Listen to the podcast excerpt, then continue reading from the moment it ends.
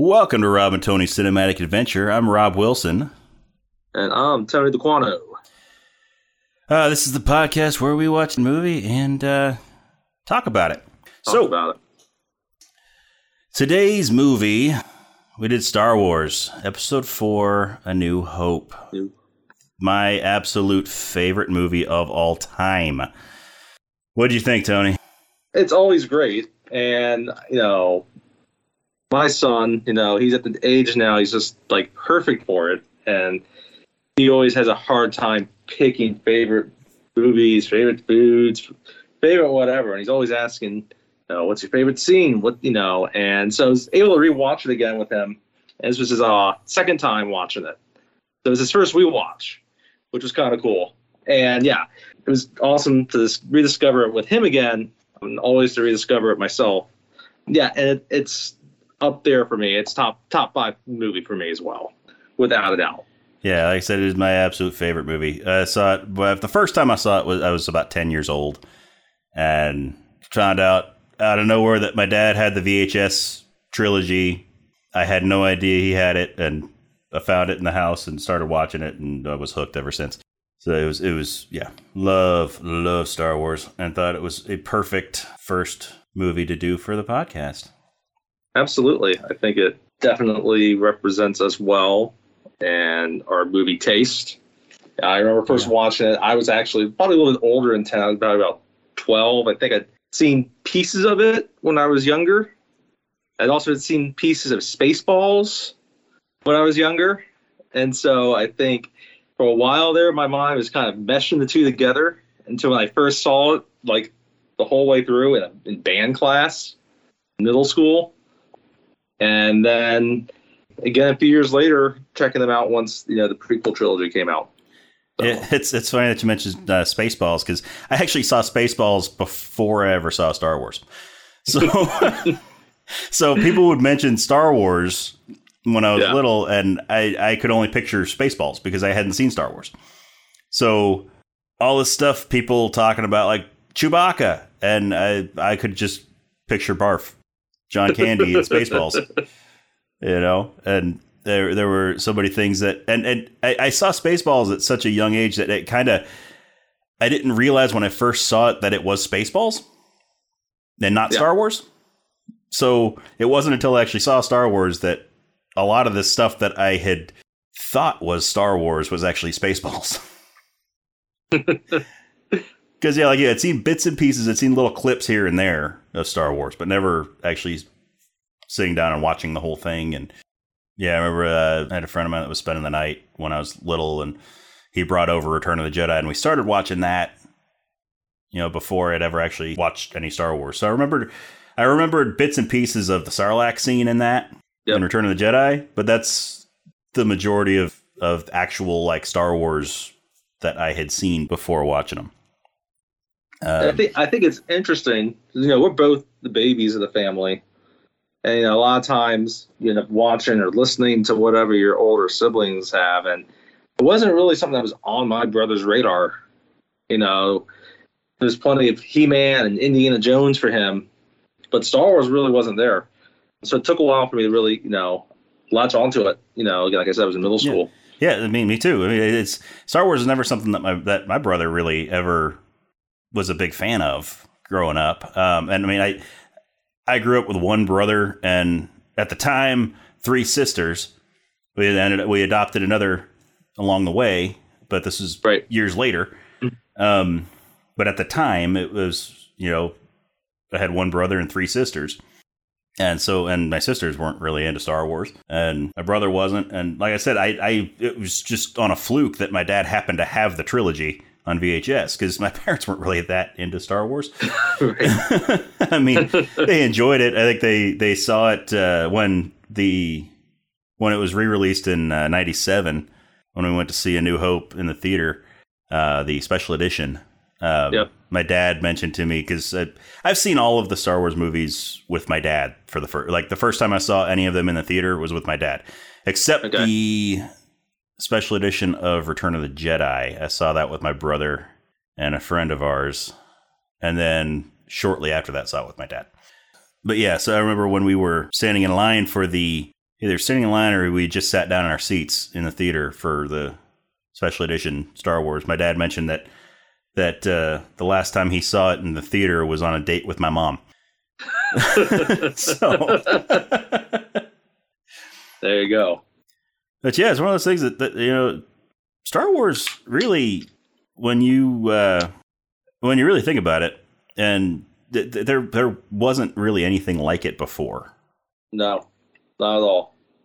And yeah, I was just actually just watching the new uh, just today. I was watching the new Light and Magic docu series on Mhm. Disney Plus, talking about ILM, Industrial Light and Magic, Right. and how that got started and everything. And you know, they were saying stuff on there about how you know, and George Lucas wanted to make Star Wars. They had certain camera effects and stuff like that that they could use, but nothing. There was nothing there for what he wanted.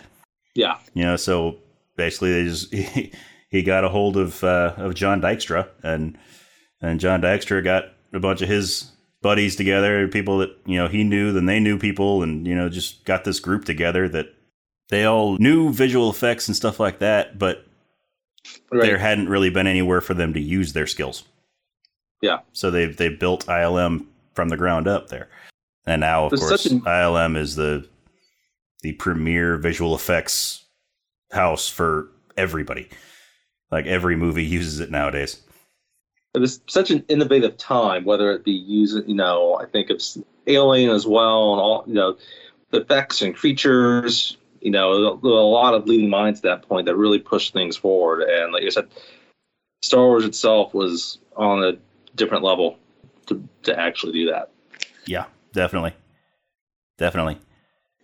But, you know, I think even watching it with son, we um, then I ended up watching, you know, the uh, the Blu-ray release, and even for him, I think there's a certain spectacle of seeing all of that, even 40 years later, how well some of it stands up. And, Yeah, I mean even um, even just rewatching some of the, you know, we recently finished the prequel trilogy back in May, and just some of the differences that you see, especially with Yoda, and you know, with not, not being a puppet, just the visual is completely different. Yeah, it, it it's it's crazy that uh, some of the the basic effects that they had that they did back there still hold up 40 years later. Yeah. It's like better than some of the newer movies. Yeah, without a doubt, no question. I think, um, you know, I never saw it with my dad, like we were saying, so I've been enjoying it watching with um, Charles. Yeah. and just even him now picking up things that he didn't remember as well or just little things that he missed you know seeing the jawas walk around Mos Eisley and just identifying the different creatures again Yeah. and seeing where they pop up and Yeah. who they are Yeah, and then, then I it's mean, just so deep that way there there's there's so many people that have issues with all the changes that have been made to it. You know that that George Lucas you can't stop tinkering with it. You know, I I don't mind a lot of that because yeah, it it, it when when he when it was first made, it wasn't the movie that he wanted. There, it wasn't hmm it wasn't complete in his eyes, right? So that's why he went back and you know tinkered with it in the '90s, and as you know, computer graphics got better, and you know he's able to do some of the things that he wanted to do with it. You know, I, for the most part, I, I think a lot of that stuff adds to the story. It adds to the movie.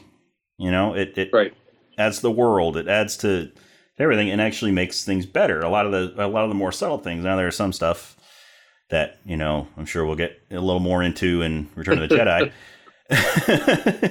The, the whole song and dance number, but uh, that that really not a big fan of. But but for the most part, I mean, it's it's a, a lot of the changes that he did were were just visual changes, adding a couple of characters here and there, you know, stuff like that. That I mean, I he doesn't say I, I, As I don't you have as big of a problem with with that kind of stuff as a lot of Star Wars fans do.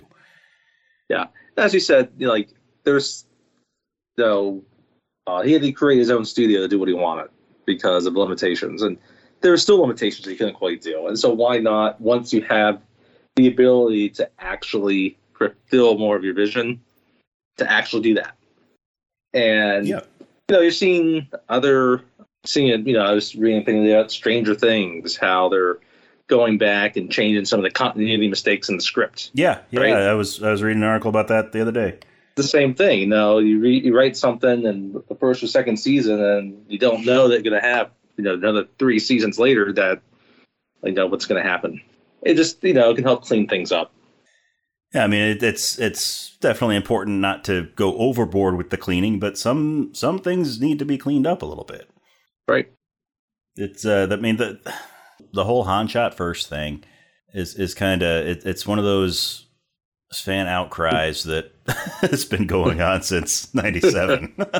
Yep. but which I mean, it's it. I I do agree to a certain extent that it does it does change Han's original character when he it doesn't shoot first. without a doubt. Yes, you know, So- um, I, I again, I was just thinking about you know when I watched yesterday because I was watching you know the Blu-ray. I wasn't watching my uh, original cut edition, and yeah, but Yeah. it, it is what it is, and I would love to have that actually officially released again. Yeah, it would be amazing if they would do it. Um, But no. yeah, I, I wasn't watching the original cut either. I was watching the uh, the 4K version of it, the streaming version that came with the 4K Blu-ray that I got. So the digital version that so it's the same the same as the 4K one, which I think is slightly different than the Blu-ray. I believe it is the Maclunkey version, which wasn't on on uh, Blu-ray when Yeah. Greedo just throws out Maclunkey at one point right before he gets shot, which that might Yep. be why Han shot him.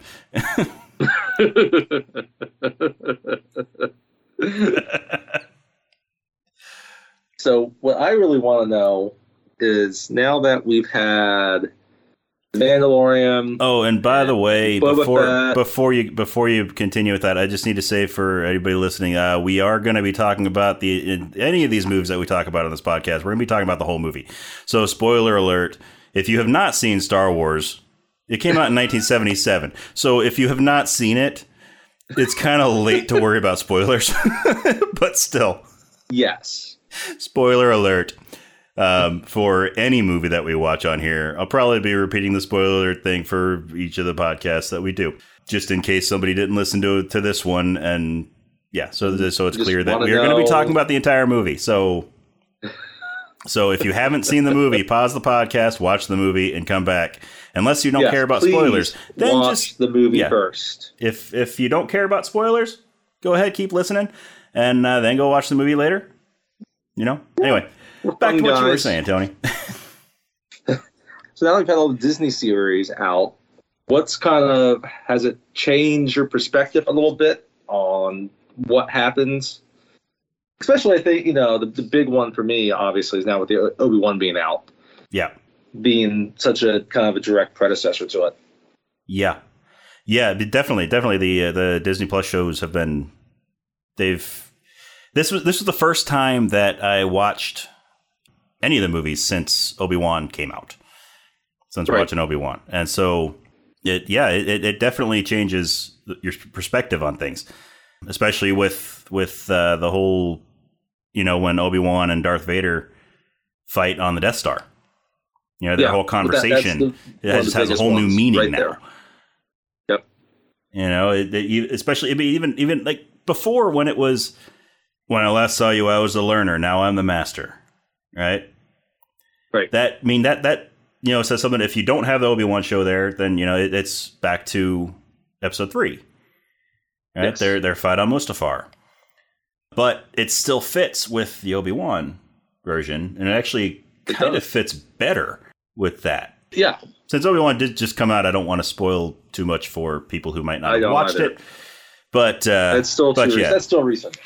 Yeah. But I think it's pretty common knowledge that uh, that Darth Vader shows up in the Obi Wan show, and they do battle at, I think, at some point. Like you said, enough of their interaction yeah, can still lend itself to not make kind of that line some massive continuity lapse. it definitely can fit. And if it doesn't work for someone, that's fine. It doesn't have to work for them. Um, they can, you know, that's more their problem with the show than the movie. But I thought that was, I think that definitely added definite added perspective to it. I think, you know, the other scene for me is, you know, when Obi Wan rescues Luke. Yeah, um, from the and their uh, interaction. That, yeah, yeah, that that definitely because um, you see, you see, you know, with the whole and his his mission on Tatooine was to watch over Luke, you know, and so Right. it adds to that. And and I I gained a lot more respect and a lot newer of a perspective with uh, for Owen, for Uncle Right. Owen, after watching Obi Wan. You know, because before, you know, he just seems like, you know, Uncle Buzzkill kind of thing. Right? doesn't want to let Luke go to Tosche Station to pick up some power converters, but uh, doesn't want him to go off and join the military and and leave Tatooine. Wants him to just Yep. stay home and do chores. But you know, after you know watching Obi Wan and how they really expanded his character, they really Yep. expanded Owen's character in there. You you really kind of kind of understand him, kind of understand his his outlook in A New Hope. I'd agree with that totally. And you, Um, it, you kind of also have to wonder, you know, he had to have put up a big fight before he and Beru got burned alive. Oh yeah, no. And I always think about it like every time I see when Luke returns and just Yeah, 'cause you see know- the skeletons Yeah. there, and it's like that's so brutal for like for these people, and it's like Yeah. seems so unnecessary. And before, you know, you always wondered, you know, were they just, did they not know that they were coming? Did they just, you know, kill them and burn their bodies or something and just without a fight? But after, you know, learning so much more about Owen, you know he put up a fight. Oh yeah, yep. Yeah, no. What there's, uh, I'm trying to think if there was anything else that kind of, st- at least with the Obi Wan series. Um, yeah, it's just I think the, you get that realization even further. It was Obi Wan is like, yeah, now is his time. You know, after spending all that time kind of at a distance, but Yeah. um, yeah, Yeah, and I mean, it, it- it's also you can kind of tell if, again, especially after watching Obi Wan and learning more about Owen, you can kind of tell in just Luke and Owen's interaction at the dinner table. You know, he was talking about going off and joining the academy and all that. You, you can tell Owen pretty much knows that Luke's going to go off and do it no matter what, right? yes, his his excuses for keeping Luke there, it's a little bit more clear that Yep. they're just excuses that you know, and he knows it. You know, he's just trying everything he can to keep Luke, his surrogate son, safe because you know he vowed years ago that he was going to keep this kid safe. yeah, But but I- I think but deep down, you can see, you can tell that he knows that he can't keep him from going off and doing this forever. He's just trying to to hang on to him as long as he can, just like any parent would. Well, you know, he has to see too. I mean, you know, again, not to dive too delve too much into you know the Obi Wan series. You know, he sees even though you know they're on the outer rim, how much the Empire is encroaching more and more and more. Yeah. You know, he's not he's not ignorant of that. I I try to like watch something or read something again to do it with fresh eyes as much as possible can't entirely do that, obviously. You know, it's, you know, you have too much in your head from many times as you, as you watch something. I ended up watching um, Revenge of the Sith back in May. We had COVID. Um, we just watched a bunch of movies that week, Charles and I, and it's like, okay, it's about time he sees Revenge of the Sith. It was, you know, the Yeah. last of the original six, and it was like two weeks before the Obi Wan came out, and it actually coincided nicely. Yeah. Um, so you know, it's all Sith and Obi Wan now, New Hope again. So I had that chronological order, and yeah, you definitely have that sense of with that with Owen and that duty. You know, I think it could be easy to just dismiss at first that he, you know, if you watched it the first time, that it's like he doesn't want this bratty kid, but it's not that Yeah. at all. You know, it, it's a um, he definitely takes the responsibility very seriously. Yeah. And uh, I mean, then it, it also with another big thing that that was that was you know new from. I mean, I hate to keep on referring to you know watching it after watching Obi Wan, but you kind of have to with with this because it, it Yeah. changes so much.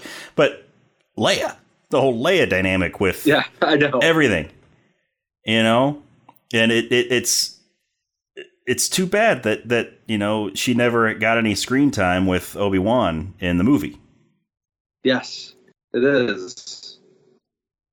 you know, because because you know you know exactly why she's sending Obi Wan the message. Yes. You know, you you know that they have this this past this Uh-huh. past relationship, and and it, it's just it, it's it's too bad that, that that she doesn't get any screen time with him. I mean, the most she sees of him is when they're running to the Millennium Falcon and he's fighting Darth Vader in the other room. Yeah. Yeah. No, she doesn't have even any time to actually kind of process any of that. And, and it, it it just adds to her character and her ability to deal with with loss that uh, when when Luke is moping over the death of Obi-Wan she's comforting him yeah, you know where where she she loves the guy has you know real history with him. yeah she has some real history with with Obi-Wan she she knew him when she was a little kid and and and just the the fact that you know she had not only lost Obi-Wan but also her entire planet not too long before Well, there's that point too. she yeah. really should be in the corner in the fetal Absolute position crying her eyes out but it just shows a real strength of her character to keep going Right. and to you know comfort this little farm boy that she just met you Yeah. know And she comforts him, and then you know she's able just to get back there and just help lead the mission from the base. And yeah, she does. She's very focused. Yeah. And I, I think you know, a New Hope. I think is always my favorite movie with Leia. Uh, I think it's where where you see her at her strongest. Yeah, I. I, I would agree. I would agree to that. I mean, she she stares down Darth Vader. Yeah. She argues with him to his face. and Tarkin. she insults Tarkin when, he, when she first sees him.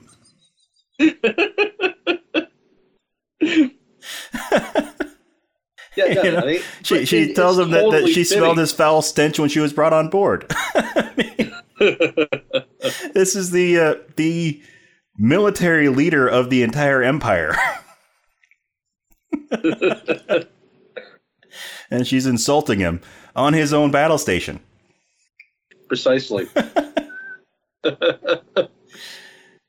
yeah. she- it- While she's she's handcuffed. terrific. yeah. Knowing she can easily just, you know, just be blasted yeah, right there. yeah. And, I mean, she she knows how they are. She knows that they're ruthless. No. Yeah, I, I do not. I do not approve of her early uh, treatment of Chewie, though. Yeah. I I was kind of thinking that at the same time, you know, past time watching But- it. But, you know, You know, somebody get this this huge walking carpet out of my way. You know. What, Yeah, that- Chewie, Chewie didn't do anything to her. no, You know, he didn't. but but they did seem to to uh, to make up by the time that they had actually escaped the Death Star because they were hugging and you know having fun when after uh, Han and Luke blew up the Tie Fighters. Never got a medal, though. She didn't give her a medal. No, no, she didn't give him a medal. um, there have been several other, like several side stories that have explained that, but you need to give him a medal. He's a Wookiee. Yes. Let him win. You know, one of the excuses was, you know, Wookiees don't care about material things like that. And another one is that, uh, you know, he was given a medal just off screen. But yeah, you need to give him a medal. You're giving Han and Luke medals. Chewie Like, was the I co-pilot get of the Millennium Falcon. R2, R2's too round. Like, how are you going to fit that on R2 appropriately? They could put a magnet on it. But I guess it was 1970s computer technology, so a magnet might have destroyed him. But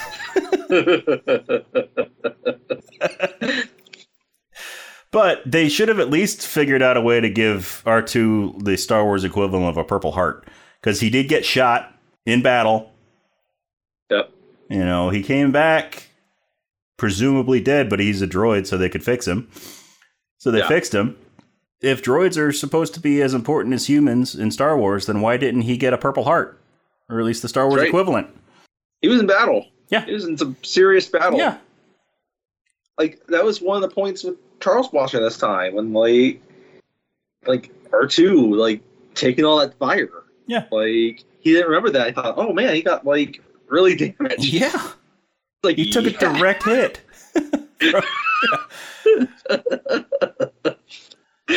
and then if It's like, talking yeah, about medals, like- if, if we're talking about medals, why didn't Wedge get a medal? He was part of the battle. Right? He didn't fire the shot that blew up a Death Star, but neither did uh, Han. No. Han just got the TIE fighters off of Luke's back. Yeah. Wedge was one of the few survivors of that battle. No. You know, He was almost all died. he was key in the, in that victory. He was a key component of the victory. So I didn't Wedge get a medal. Yeah, good point. Never even thought about that. They all should have been given medals. Yeah. Yeah, I mean, especially since there were only like four of them that came back, and two of them were in one ship.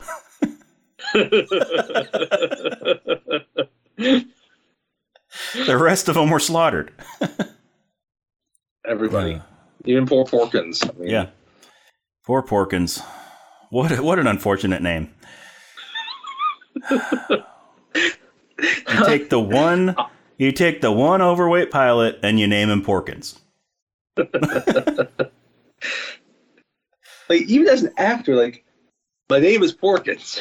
like And what's even worse lean into that. and what's even worse is uh, in some of the books they're talking about Porkins and mention that his nickname was Piggy Oh no.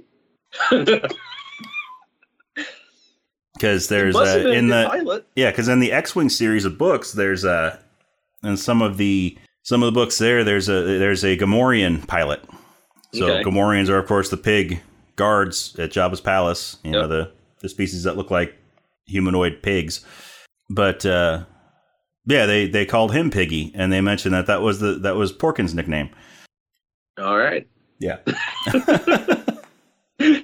so Poor dude. yeah, He had to be a good fighter. He had to be Yeah, pilot. I mean, you know? from yeah, the- from all the uh, backstory and stuff that they give him, he's like he's an excellent pilot, but got shot down above mean- the Death Star. Yep. Anyway.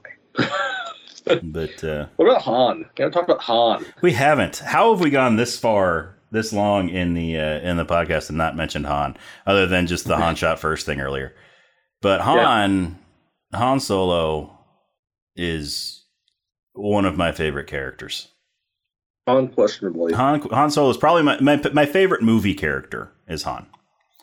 My favorite Star Wars character comes from one of the books, or from several of the books, but my favorite movie character is Han, hands Right. down.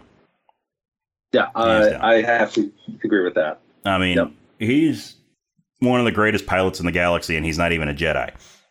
Yeah. You know, he's about the only one that's on the list. Him and Wedge are the only ones that really are on the list of the greatest pilots in the galaxy that aren't Jedi. Yeah.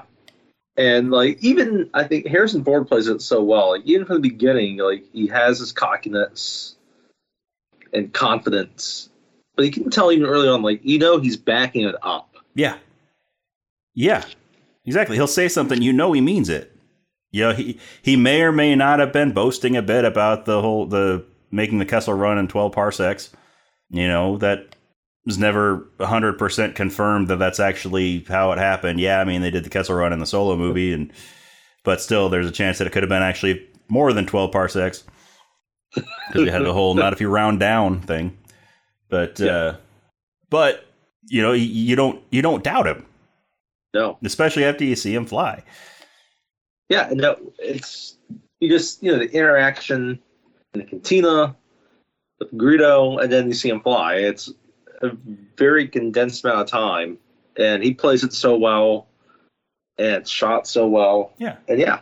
and also, I mean, then also one of the nice things, one of the nice things about the the every version of the movie that's come out since '97, you know, Mhm. they actually have that scene with him and Jabba outside the Millennium Falcon. Right, and that was Which I mean, they they took it out, you know, because it wasn't completed at the time, and also because it was sort of just a, a rehash of the conversation with Greedo. But he's up in Jabba's face. Jabba is like the yeah. biggest gangster in the Outer Rim, and Han Mhm. doesn't flinch. No, not at all. Yeah, I, I, I was thinking about that just when we were watching it yesterday. It's like because the last the time before I watched, I watched the original cut, and you know, so you know, seeing it again is my same thought. Like he's just there in his space. He doesn't flinch. I mean, he even he Even goes so far as to step on his tail when he's walking around him. and he negotiates with them. He talks them down. Yeah, yeah. Meanwhile, we didn't even mention he's surrounded by bounty hunters. yeah. and Jabba's muscle. You know, at any point, Jabba could have just do? given the signal and they would have shot him down. It all it'd be Swiss cheese. Mm-hmm. It'd be done. Yeah, I mean, But- Yeah. yeah, but and, and you can't have Han without Chewie. Chewie's Han's right hand man, his right hand Wookiee. You know, Chewie's such a great character. I named my dog after him. Great. You know, I got a dog named perfect Chewbacca. companion. and yeah, he's yeah he he matches Han's piloting skill as you know he's he's a perfect co-pilot for him.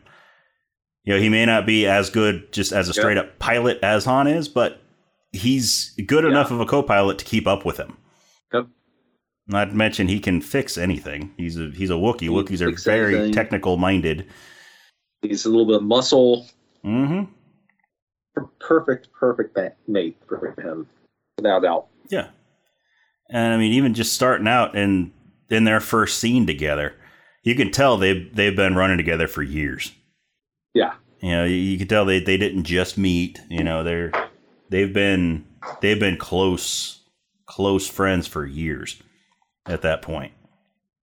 And Which they even you know, not even to get into you know the sequel trilogy, but like you know, I remember when the Last Jedi trailer, you know, teaser came out, you know, and just ending on Han and Chewie like being back, it just epitomizes me my favorite parts yeah of Star Wars. Yeah. just Han and Chewie tagging along. yeah yeah and the yeah in the the Force Awakens trailer when when Han and Chewie walk onto the Falcon and Han just says Chewie we're home. Yeah, Yeah, It's just yeah it's uh, the perfect romance, yeah. perfect movie yeah, romance. and you could you could even argue that uh, that the Millennium Falcon is the third part of that. yeah, You know, Han and Chewie and the Falcon. That's right. Which you know, it's you know, Falcon's almost its own character, right? You know, people build entire Lego sets of the Falcon. Yeah, one of my one of my dreams so has been iconic. to one of my dreams has been to to uh, build a life size replica of the Falcon of the Millennium Falcon and live in it. Have it be my house. Yeah, I, I'm a baseball fan too, right? I follow the Orioles, and they have a bunch of really good young players in the minors. And I was looking on Twitter one day, and one of them was complaining about the other guy because he took up the entire kitchen table building the Lego Millennium Falcon, Yeah, right? yeah. I've I like wanted that. I've wanted I the want that Lego. guy on my team. I've wanted the Lego Millennium Falcon, but that thing Legos are so expensive now. Mm-hmm. So expensive. They are so expensive. The Falcon's something like two grand.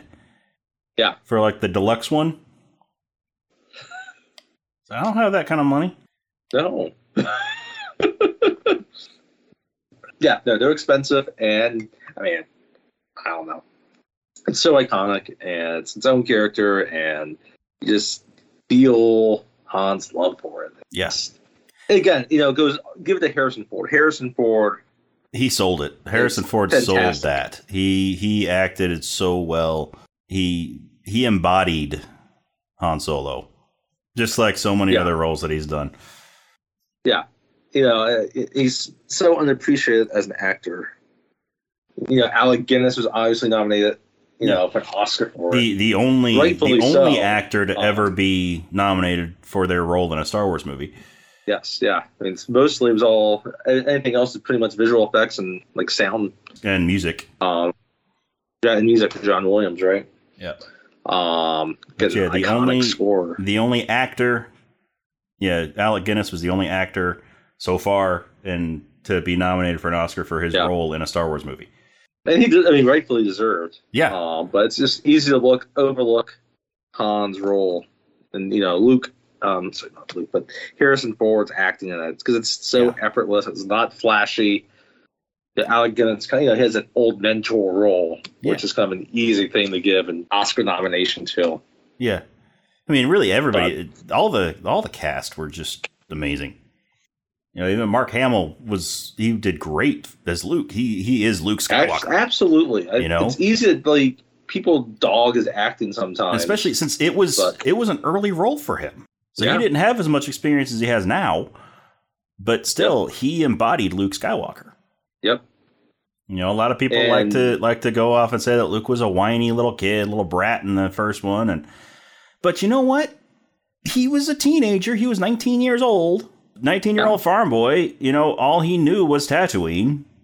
You know, going off his his ways of having fun were going off with his friends just so he could get off the farm. But I mean, think about it. Like You know, 19. it's- it's- most nineteen year olds at that point would be off doing something else. Yeah, especially with the skill that he had. it's it's completely it's completely understandable that you know that he acted the way he did because you know he was clearly he wasn't able to leave the farm you know he he was being made by his aunt and uncle to work the farm with them to keep it going for you know he didn't know why but the rest of us do because they were trying to protect him. But just like any any 19 year old that that's getting uh, you know bogged down and getting stuck running the family business when they don't want to be doing it, you know he's not acting any different than any of them do. Yeah. You know, there's different aspects to it. Even thinking about it, like you know, just him even just working on the droids. You know, uh, it's so mundane, but he's so adept at it. Yeah. and there's those little flashes of that with his dad still, Yeah, right? yeah. you know, some of that that he gets from Anakin. You know, and yeah, I mean his. You know his his mechanical abilities, his you know working on the droids, his piloting skills. You know when he's in the in the garage in the little workshop, you know cleaning up uh, R two, you can see in the background is his T sixteen Skyhopper. You know that he gets Yep. in and he flies through Beggars Canyon. You know it doesn't actually show him flying in it in the movie, but you see it in the background there. Yeah. With that, you know, like I always kind of want to, you know, like you know, I don't know how to fit that in with any of the TV series, but it was kind of like at some point want to see Luke. Yeah, yeah, yeah.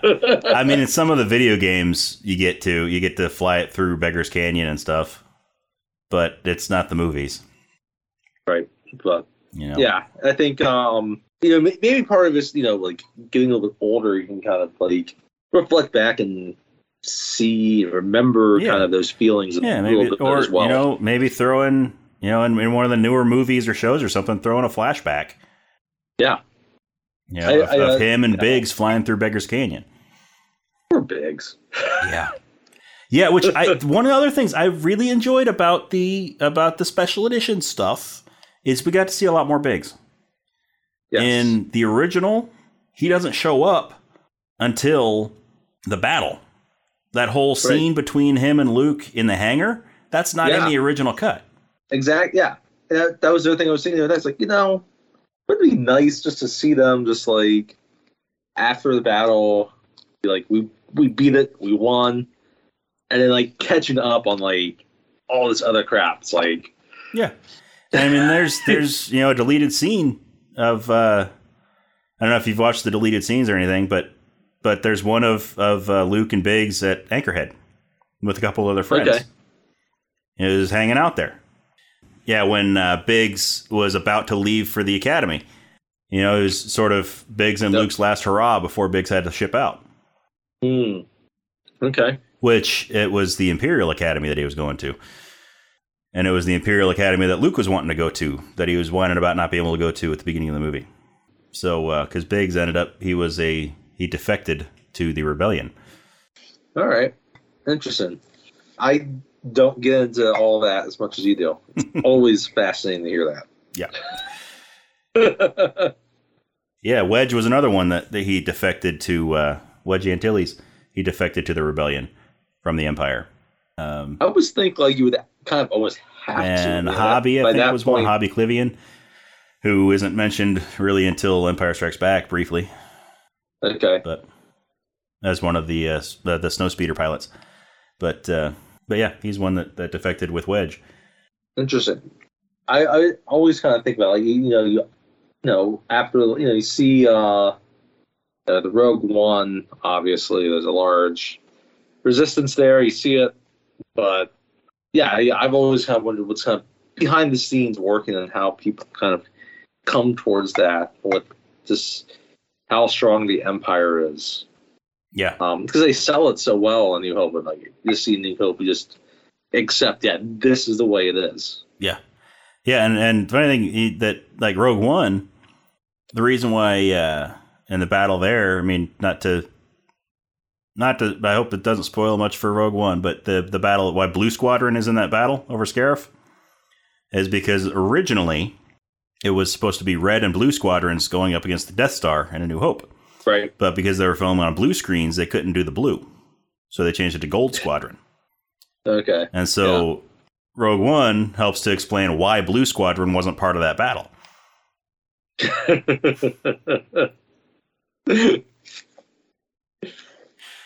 I did not know that. I mean, I need to watch that one again too. Maybe we'll do that on the future podcast. Yeah. Rogue One Yep, because it is very good. It really is. And hopefully, most of you that are still listening have seen Rogue One. Maybe you have. Yes, hopefully, but but yeah, like I said, we are going to be spoiling. Uh, we're going to try to spoil just the movie that we're focusing on, and any that we talk about. Other than that, we're trying to spoil as little as possible, but some things might might slip out. So I apologize for any Yeah. anything. We'll try not to spoil spoiled for Empire other Strikes things. Back. At least until we do Empire Strikes Back in the next episode. Which, if you don't know that spoiler, I can't Yeah. help you. Yeah, but yeah, we'll go. We'll we'll we'll go more into that spoiler when we talk about it. When we talk about Empire, and I think uh, at least the vast majority of you know what spoiler we're talking about. But thinking about that, I'm looking at it on my glass right now. You know, we haven't even touched on Darth Vader. No, we haven't. And- One of the best villains in all of cinema history is Darth Vader. No question. And I was just even thinking about just when I was watching it the other day, just kind of the introduction of him, right? You know, it's just in general, like the first 10, 15 minutes of the movie just sets up the world so well. Yeah, including Darth Vader. Like you don't even you don't know his Yeah. name, I mean you're you're in right? the ship. You just you're- see these spaceships fighting, and well, I guess you do know his name through, through, through the crawl, but Yeah. But yeah, you don't Um, know what he looks like. You just know Right. his name. you know, um, yeah, you see these you know the spaceships fighting. You realize there's this battle going on. You automatically know the people that are supposed to be the good guys. Yeah. Right. Which, You see their which fun, faces. fun fact, real quick: can- the blockade runner, the Yeah. ship that you know Leia's ship there, that was the original um, Millennium Falcon model. Really, That was the original design for the Millennium Falcon, um, but it was too close to uh, when they were working on the movie. Right after they they had made that model, the uh, TV show Space 1999 came out, and the main ship Mm. in that in that show resembled it a little too much. so uh, George Lucas decided that that Han's ship has to be something new. It can't look like something existing. Good call. So they turned It's that ship Falcon. into the Rebel Blockade Runner or the Tantive 4. Um, so and redesigned but- the Falcon. But anyway, Yeah, just you know, the fighting, you know, and then know, the stormtroopers come through, and there's Darth Vader, and it's just his presence is so different, and it's just completely sold well. yeah. Um, like the costume design, the music, Yeah, the breathing. especially um, since it's on a whole other level. that that whole scene, right? When they when they breach the ship and you know all the rebel soldiers are are running out of the hall, you know, getting behind their little barricades and whatnot, getting behind the corners, trying to you know prepare for for a firefight. You know, it's the entire interior of the ship is all stark white. You know, Yeah. it's all white. You know, there's a little bit of grays and blacks with the with the troopers that are in there, with Right. the with the soldiers, the rebel soldiers that are in there. But their helmets are, you know, their their helmets they're wearing, they're they're white. And then, you know, the door blows open, a bunch of stormtroopers come out in all white with just a little bit of black accents, you know, at their Right. joints, you the- know, their elbows know, and the their necks, you know, black. You got the red going back and forth, but it's still predominantly white. White. And then you see this black This figure, imposing this, black figure. this imposing black figure, step through the doorway, and it's just it it's one of the best so different. entrances in cinematic history. and like you know they, you know, there's a lot of other scenes with all through Star Wars. They try to replicate, you know, like that Vader entrance, but it's that one hits like nothing else. Yeah, yeah. I mean, because that that is the first. I mean, yeah, it may be episode four, but it's still the first movie that was made. It's the your first, you know, visual indication of what Darth Vader looks like. You know, the first time you see him, and it's yeah, it's it's just it's extraordinary, uh, just visuals there. Yeah, and you know that's why talk about movie villains. It's you have him up there with maybe two others, two or three others. He's you know as a Mount Rushmore Yeah, of movie villains. yeah. You know, And I mean, Vader's on there. again, just like Han, he backs up what he says. You know, he's Yeah. not just imposing to look at. You know, he's he is an imposing individual. Yeah. You Well, know, right. No, it's actually a really good point. when when he goes up when he's talking to Captain Antilles, not Wedge, the other Antilles. Um, but yeah, the the captain of the ship. He's holding him up by his neck with one hand, not struggling Yeah. at all. You know, he he's he's a big dude. Yeah. Played wonderfully by the late David Prowse, Absolutely. He does it so well. does not get nearly the the respect that that he he deserves for for that role. And it's funny, like, you know, you get a few glimpses of him using his Jedi powers, but most of it in the New Hope is just him and his physical Yeah. presence. Yeah, most of yeah, most of his his Like, uh, there's a few things where he does. yeah, most of his force using is just force choking people. And, um, but yeah, you know, it's just overall, it's his presence, and people just take him seriously. Yeah. And I mean you can and again you can tell because you could tell that people are taking him seriously because the universe is lived in. You know, he's not some new character to these char- to these other characters. No, he's, he's not. not. some new villain that they've never faced before. They've been you can tell from his interactions with everybody else that they've been dealing with him for years. And they know what he's capable of. Absolutely. Yeah. And I just, yeah, like I said, it's the visual of him it reminds me, really, I guess, the thing I was thinking about with it. I don't know, it just popped in my head. I was in Boy Scouts, are making this list of things to recycle and not to recycle. And someone had this giant Darth Vader mask. We just be like, okay, don't recycle the Vader mask, right? Definitely not.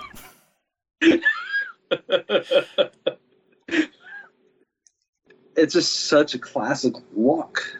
And because you know, again, you know, there is that good balance. You know, it's we haven't really kind of talked about some of the themes of the movie, of that light and that dark, but it represents it so well. Yeah. um, that, that that's really a good encapsulation of it, and I think you know Lucas is really kind of playing off of that, obviously with the Force between the Sith and the Jedi. You get the yin and the yang, No, that, that's a whole other discussion, obviously. But Yeah.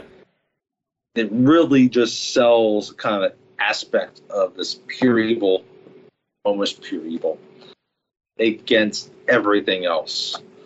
And you know right away, kind of like everything else, everyone's going to have to go against. And you know, it doesn't, you know, like it's a, you know, a um, temporary victory. So Yeah. And how have we gone this long without mentioning lightsabers? I was just thinking because I, I glanced up, I glanced over, and I, I, I noticed my, I, I've got Obi Wan's lightsaber Yeah, on top of my bookshelf seriously. back there. If you Yeah. could see it on uh, on the screen there, but uh, but yeah, I mean, what a freaking cool weapon! you know, great. He- he- ever since yeah, ever since that movie came out, everybody's wanted to build a lightsaber, and nobody's really done it yet. I mean, some people have uh, have you know I've I've, I've seen YouTube videos and like heard you know, read articles and stuff about people who have somewhat built a lightsaber, but not quite how they are in the movies. I feel like that's you know like I get you know Lucas was living out in so many ways. He's thinking about all these serials he watched Yeah. as a little boy, Yeah, I mean that's And that's exactly what it was. And you know watching my son play with other boys where they make bows and arrows, swords. And that's what that lightsaber essentially is. Yeah. Lucas like, I finally get to build my actual sword. Yeah. The It is a sword that I've been dreaming up my entire life. finally get to put it on film. Like finally get to create it. Yeah. It's really cool. But yeah, I mean, and, And- yeah, it would- we haven't even touched on the different influences for Star Wars, right? That that George Lucas, you know, his yeah, I mean the, the Yeah. whole the whole reason for Star Wars, he wanted to make it like the old serials, like Flash Gordon and like and Buck Rogers and stuff like that. Yep. And you know, he gets to participate in that with like, you know, Indiana Jones kind of becomes that too, and you see that love and I I always just kind of think of I'm a big, you know, Kurosawa fan and the Hidden Yeah. Fortress. Yes, great movie. You know, which oh, terrific movie. yeah, So fantastic. may not Any- have seen I haven't seen a is fine. Kurosawa movie that has not been fantastic. Um, but but yeah, and Um, Hidden but yeah, Fortress. I mean, you know, it's very similar, at least within the beats of the Yeah. story. Yeah, it's a Um, big influence in, in, in Star Wars, from what I understand. Um, you know, I mean, the, the two main characters of Hidden Fortress are essentially C3PO and R2D2. Yes. And it's funny, like, you know, it's, again, we talked earlier about how, like, visually what he wanted to do hadn't really been done. And he does it. But at least, at least thematically, he presents something that's, like, so simple and universal, you know, with the hero's journey. But he presents it so well. You Yeah. know, it's, he doesn't complicate it he just allows it to stand for what it is because he just it, the idea of it is so universal and it yeah it hits well so Yeah. All uh, yeah, e- everything just adds adds to the greatness of Star Wars, and Yep. just the fact that there has has been such an ever expanding universe that has come out of this one movie Oh, over right. the decades. I mean like we've tried not to dive in You know, too much into some of the other movies the, the new tv series and obviously we'll get into the immediate sequels Yeah. but you've talked about the books Yeah, there's a whole there's comics video games out there books. There's video games. There's been 11, 11 theatrical, or 12 if you count the Clone Wars animated Right. movie that came out. So 12 theatrical movies that have come out, plus a bunch of TV shows that are still going Yeah. on and new ones coming out and new movies being made. But then video games, books, comic books, you just everything, every form of media. There's Star Wars. There was even a, a Star Wars radio drama back in the day. And, you know, I just gets the other thing I was kind of thinking of watching it again. And maybe part of it was me trying to be within my son's head, you know, watching this again, taking it all in. Because the first time you saw New Hope was probably about a year and a half ago, maybe. hmm Um, which can be a long time at that age. You know, he's almost eight. that was just kind of you know, we talked about you know Vader's entrance, but then just even how they present Tatooine, right? You know, just the complete the world building. Like the first twenty minutes in the movie, how they just build the world to allow, and that allows everything else we are just talking about in terms of people to expand on it. Yeah. Whether it be the Jawas, the Sand People, right? Yeah. It's crazy. Like, he, and it just just the cantina scene. Yes. All the different characters in there, all the different aliens that you just see brief glimpses of. You know, the, there's an action figure of almost every one of them. Every single one. For yeah. characters that I think there's just the the there's two characters in there I think that have not had an action figure made of them. And I think that's the, the, the, two twin women with like sort of the beehive hairdos. Yeah. Yeah, I think those are the only two characters just because they couldn't get permission to use their likenesses. Like even the bartender has an action figure. Yes. even the bartender has an action figure. We don't serve their kind here. And he comes with that droid detector that's sitting in the corner, that thing that's flashing that with like the cross on it, that's the blue cross that's flashing. Yeah, he comes with that thing. That's the droid detector. What happened between him and the droid? I don't know. I don't know. but uh, if you look at the bar, just just going by the you know adding to the innovation that they did for you know the models and stuff like that for making everything uh, the scenery and everything, the uh, some of the drink dispensers that are in there that are hanging above the bar. Mm-hmm. That's uh, IG88's head, the droid bounty hunter from Empire Strikes Back. It's the same same thing they used for his head. I don't know if it's the same exact like piece that they used for it, but it's the same thing, right. the same kind of of thing. Again, how you know some of these things, I have no idea. because when I was 10 years old, I saw Star Wars for the first time and it changed me.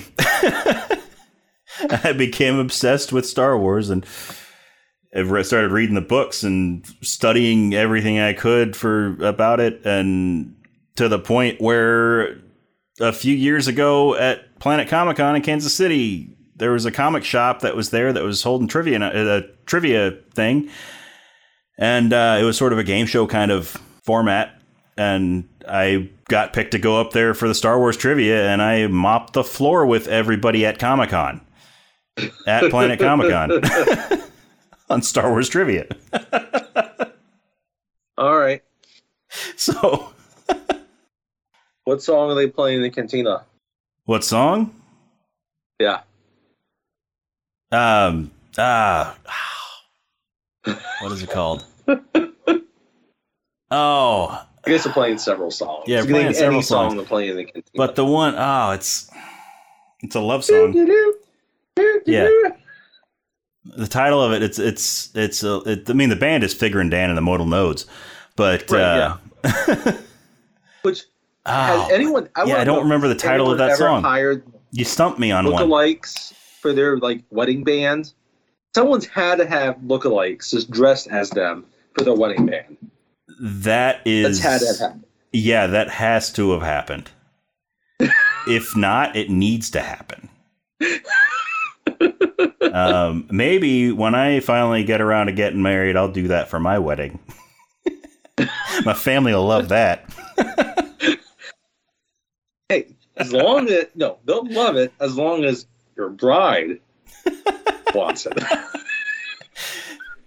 Do you think I would ever marry somebody that's not that would not love that?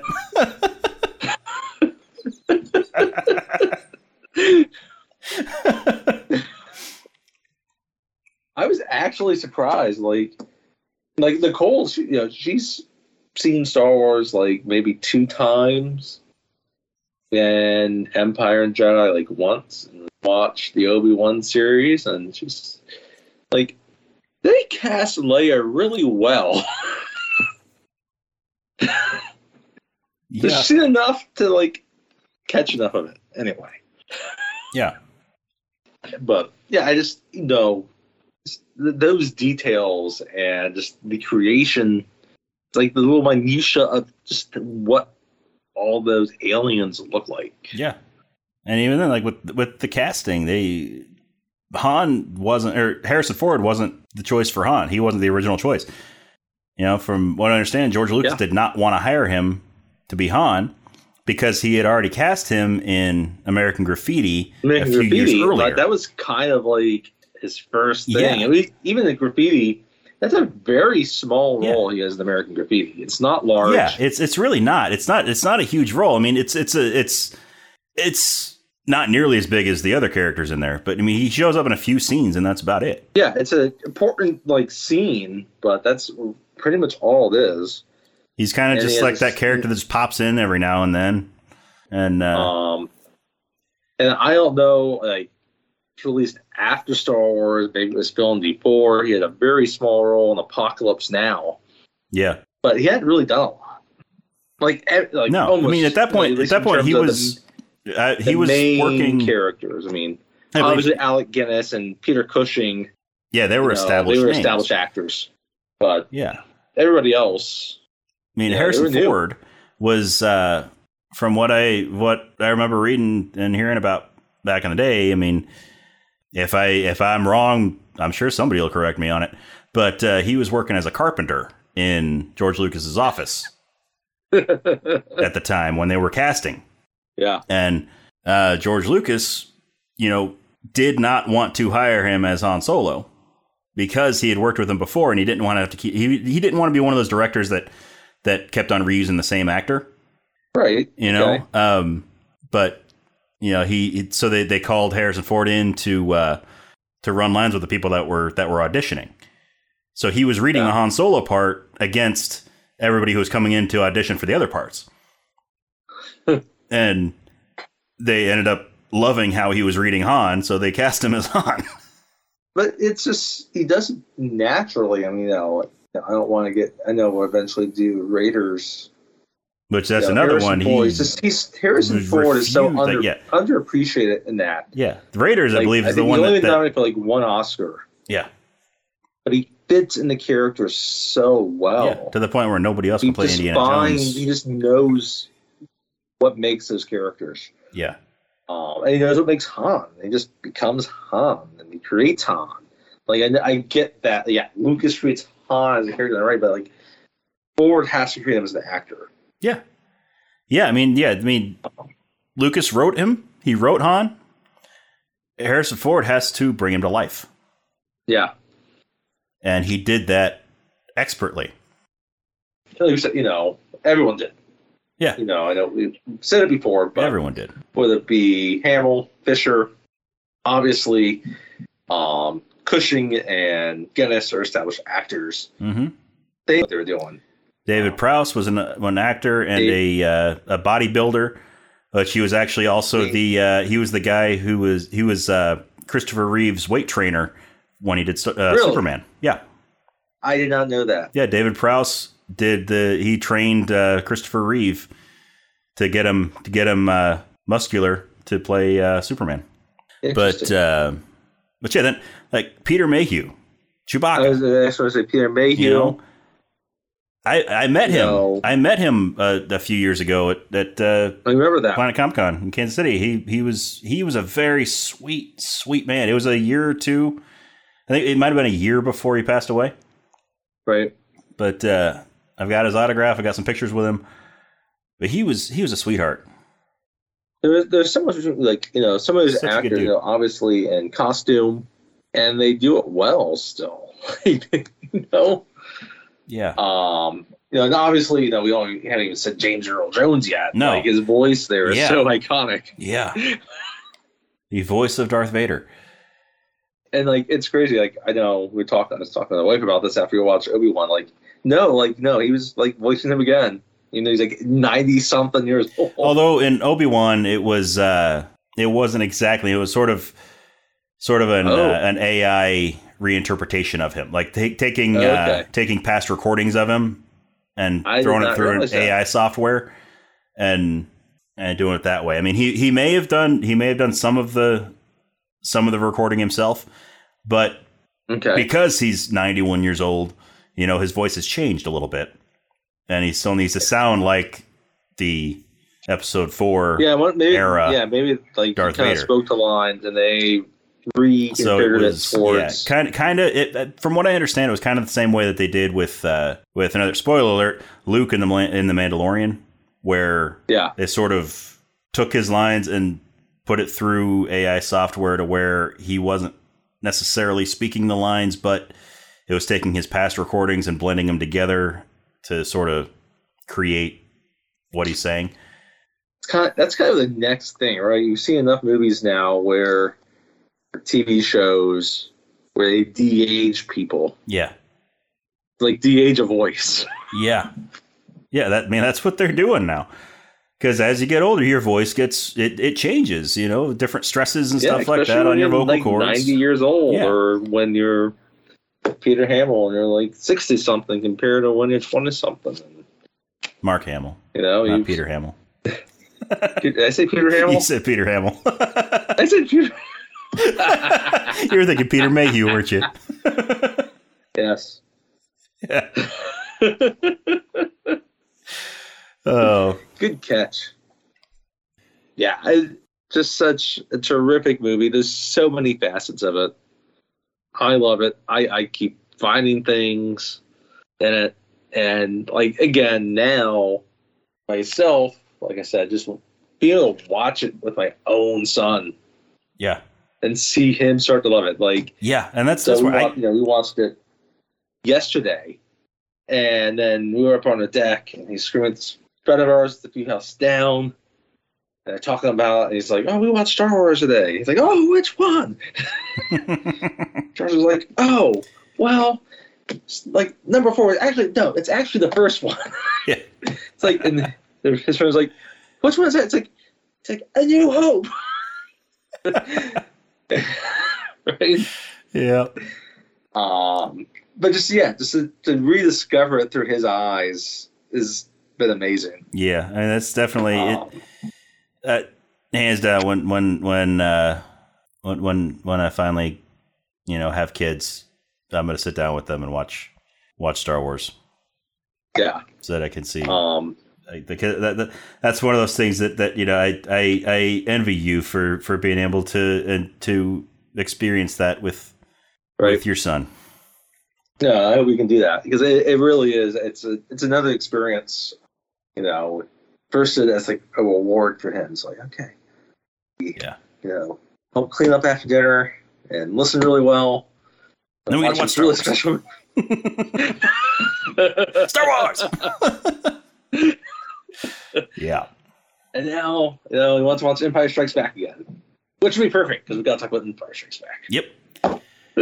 yep. Yeah, which which is a perfect segue. But yeah, Star Wars, my Star Wars Episode Four: A New Hope, my absolute all-time favorite movie. It's the one of the few movies that I can watch over and over and over, and it never gets old. It's no, it never, ever, ever gets old.